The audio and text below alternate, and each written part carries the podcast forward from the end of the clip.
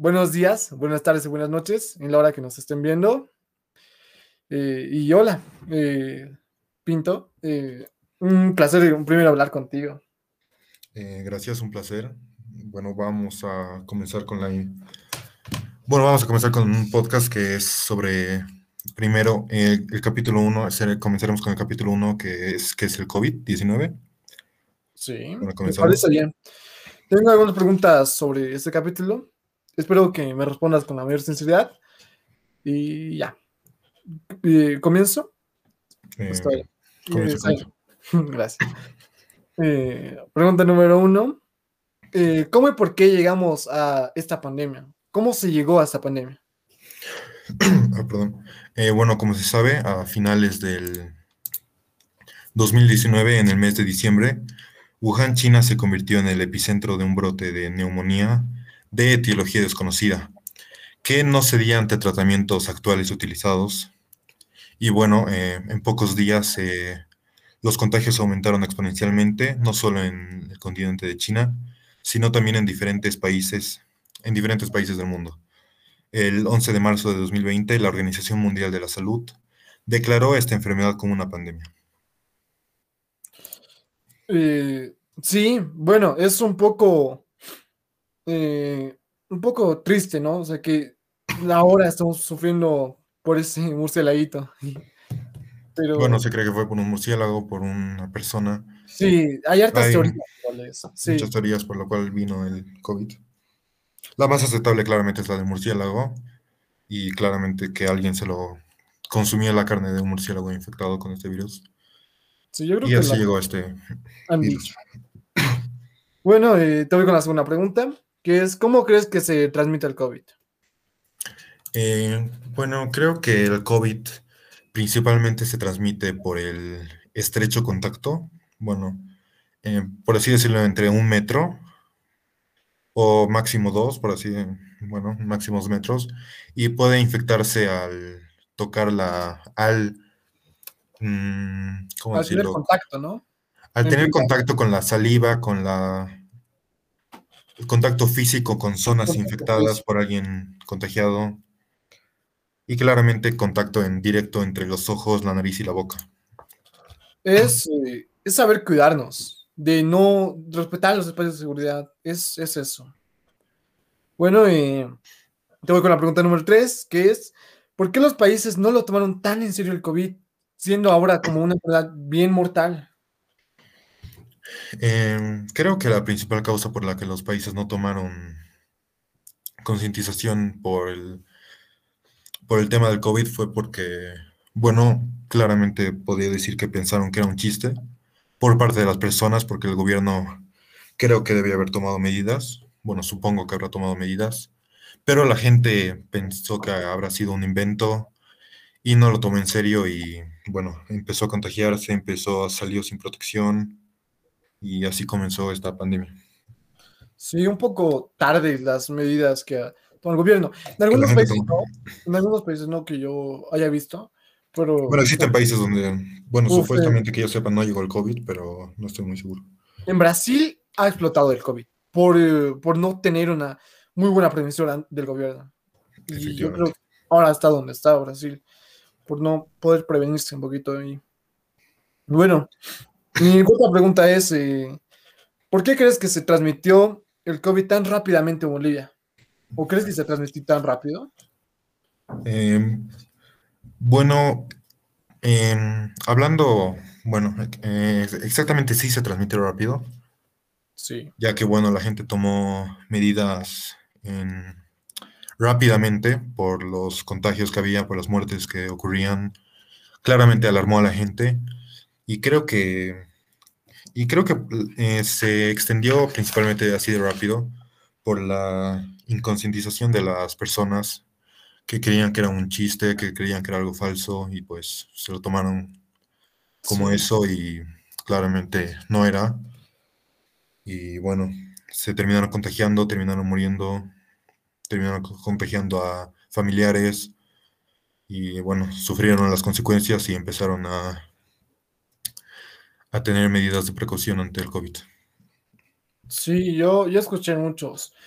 mercados que iba así y decían que era un invento y todo eso. Y yo decía, no, no, no es un invento. Sí, la verdad. yo también escuché que pensaban que, bueno, una vez escuché en una tienda que pensaban que era un invento para vender vacunas para el gobierno corrupto, eso decían. Y está ahí con tu pan, sí, sí. bueno, eh, pregunta 5 es, ¿cómo fue, ¿cómo fue tu experiencia cuando supiste que se expandió el COVID en Bolivia? Eh, bueno, recuerdo que estaba en mi casa, estaba, bueno, volviendo del colegio y pues claramente salieron las noticias que una enfermedad, COVID de en China. Pues al principio no le tomé mucha importancia, lo tomé como un juego, hacía bromas y bueno, pues eh, familiares terminaron, familiares, amigos terminaron contagiándose eh, las consecuencias y tuve que concientizarme más acerca de este tema, investigar cómo protegerme, proteger a mi familia y claramente no, no podía salir de casa y bueno, así no salías, no salía hace meses y bueno, así pasó rápido. Sí, es algo grave. Yo te cuento una pequeña historia que, bueno, ya la he repetido, pero estamos volviendo a repetirla por la grabación. Pero tengo una pequeña historia ahí que, que un, chico en mi góndola traía barbijo. Y era, era muy loco porque hasta la profesora, una profesora que está en mi góndola, se, se reía un poco de él. lo, lo, tomamos, lo tomamos muy exagerado a él. Era exagerado el niño, era exagerado. Pero para esa, para, o sea, recién había un caso, dos, ¿no? De Oruro, de un avión, y no lo habíamos tomado como tanta seriedad en Bolivia. Creo que por eso igual se transmitió muy rápido. O sea, igual que tú y yo, es como que te ríes de eso, pero ahora miras así, dices, no, o sea, ha llegado muy lejos, ya sobrepasó todo. Sí, como dijiste lo del avión, que llegaron personas contagiadas de un avión y empezó, y ese fue otro motivo por el cual empezó a contagiarse rápido la gente. El avión claramente no, sabe, no se sabía el destino de todas las personas presentes. Y bueno, así comenzó y también las, las fronteras, la gente que llegaba, así empezó esta pandemia aquí en Bolivia. Yo que escuché por las noticias, dicen que la, la italiana, no sé si la italiana, que había llegado de, de, Italia, o sea, de Italia había llegado a Bolivia, sabiendo que tenía COVID, así. Y, y tú te quedas como dices, o sea, vas a morir en un país, o sea, vas a morir en tu país, sí, pero, o sea, es una, ya era una enfermedad incurable. Y vas a traer ya sabes que se va a expandir en todo el mundo, porque escuchaban noticias que en China ya se expandía, que en Estados Unidos ya se expandía, que en, las potencias mundiales ya se expandía. Imagínate que llegaba a Latinoamérica y ha llegado a, expandir más y va a casi romper, a destruir. Ya está frágil todo esto, la economía, y más todas las debilidades, todo mal, se ha venido a caer con esto del COVID. Exactamente.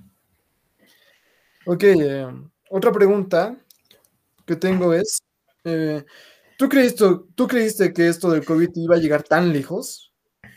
Eh, bueno, al principio no lo creí.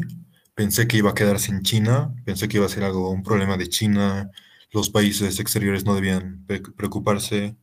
Y eso mismo les dije a mi familia, eh, pero llegó la noticia de que alguien vino contagiado de un avión de Italia, como tú dijiste, Ahí empecé, ahí empecé preocupación y supe que se iba a extender rápido, ya que, bueno, claramente si había una persona infectada, podría haber infectado a todos los del avión.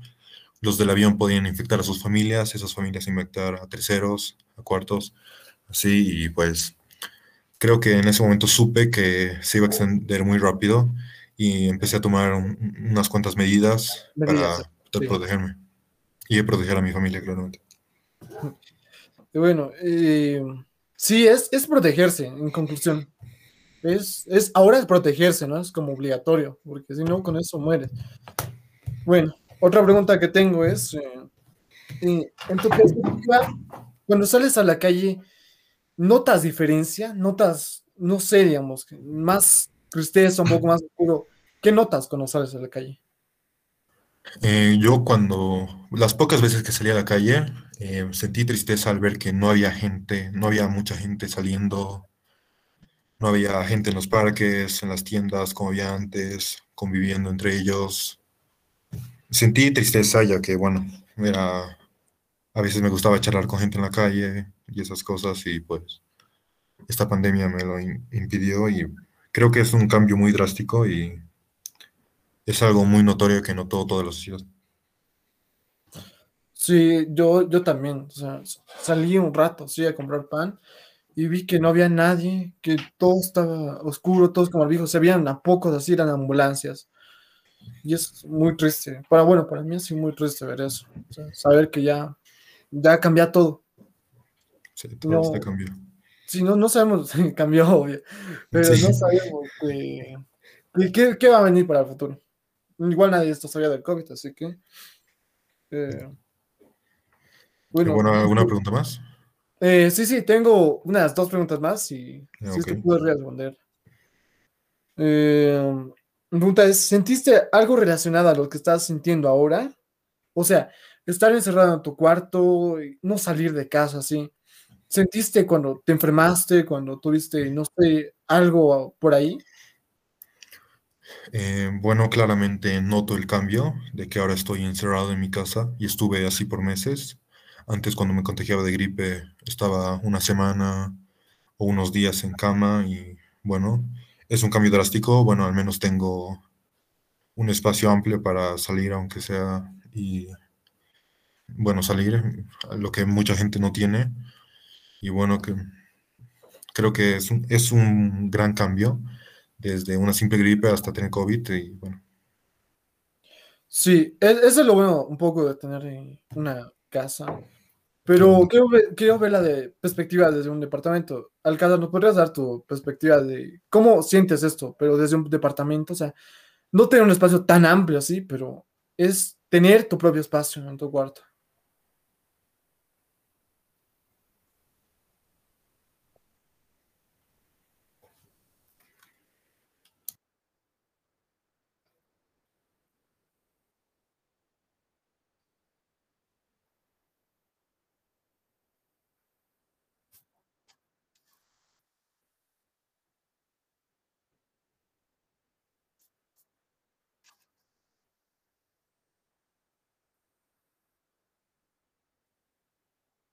Claro, es una costumbre, pero eh, tú le sientes que, que no sé, o sea, tú sientes que estás encerrado en, en cuatro en pocas, porque es una pared.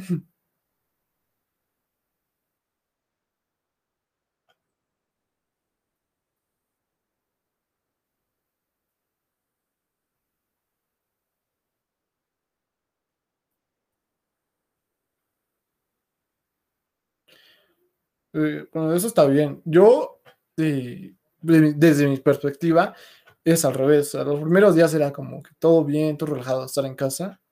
Los últimos días ha sido muy, muy como que desesperante. Es como que muy, siempre estoy aquí, ahora qué más hago.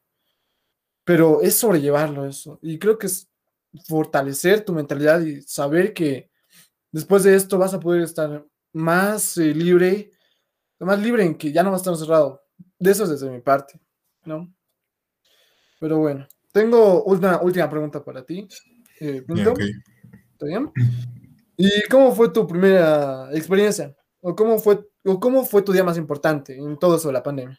¿Cuál fue tu día que digas, wow, este día está bueno o este día ha sido un asco? Em, creo que la verdad no tuve un día así que diga, vaya, qué felicidad. Bueno, claramente tuve días felices, pero no diría que se quedaron en mi memoria, ya que esta pandemia me las arruinó. Pero algún día que, perdón, perdón. Un día duro, bueno. ¿Qué te haya marcado? Un día que me marcó fue que me enteré que un amigo tenía COVID. La verdad, me preocupé mucho al principio, pero bueno. Eh, fue un día duro para mí, ya que pensaba en las peores condiciones, en las peores cosas. También pensé, también otro día de los peores fue cuando un familiar se enfermó. Bueno, claramente esperar lo mejor. Uy, perdón, perdón. Tuve que esperar lo mejor, eh, que pasara lo mejor. Estaba preocupado claramente y pues creo que tuve malos días en esta pandemia. Y en conclusión, ¿tuviste más malos días o más buenos días? ¿O regular? Mm, en términos de buenos días, en buenos, bueno, eh, días buenos, creo que, bueno, sí tuve días más buenos, ya que, bueno, paso más tiempo con la familia, estoy, bueno, estoy contento aquí con mi familia, claramente preocupado, pero tuve más días felices que tristes.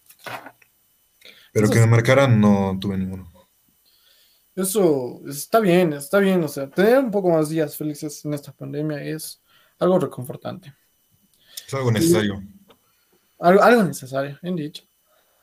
Y bueno, no tengo ni una pregunta más. Así eh, que... Bueno, eh, muchas gracias a las personas que escucharán esto. Muchas gracias. Eh, esta es la conclusión del capítulo 1, que es el COVID. Gracias.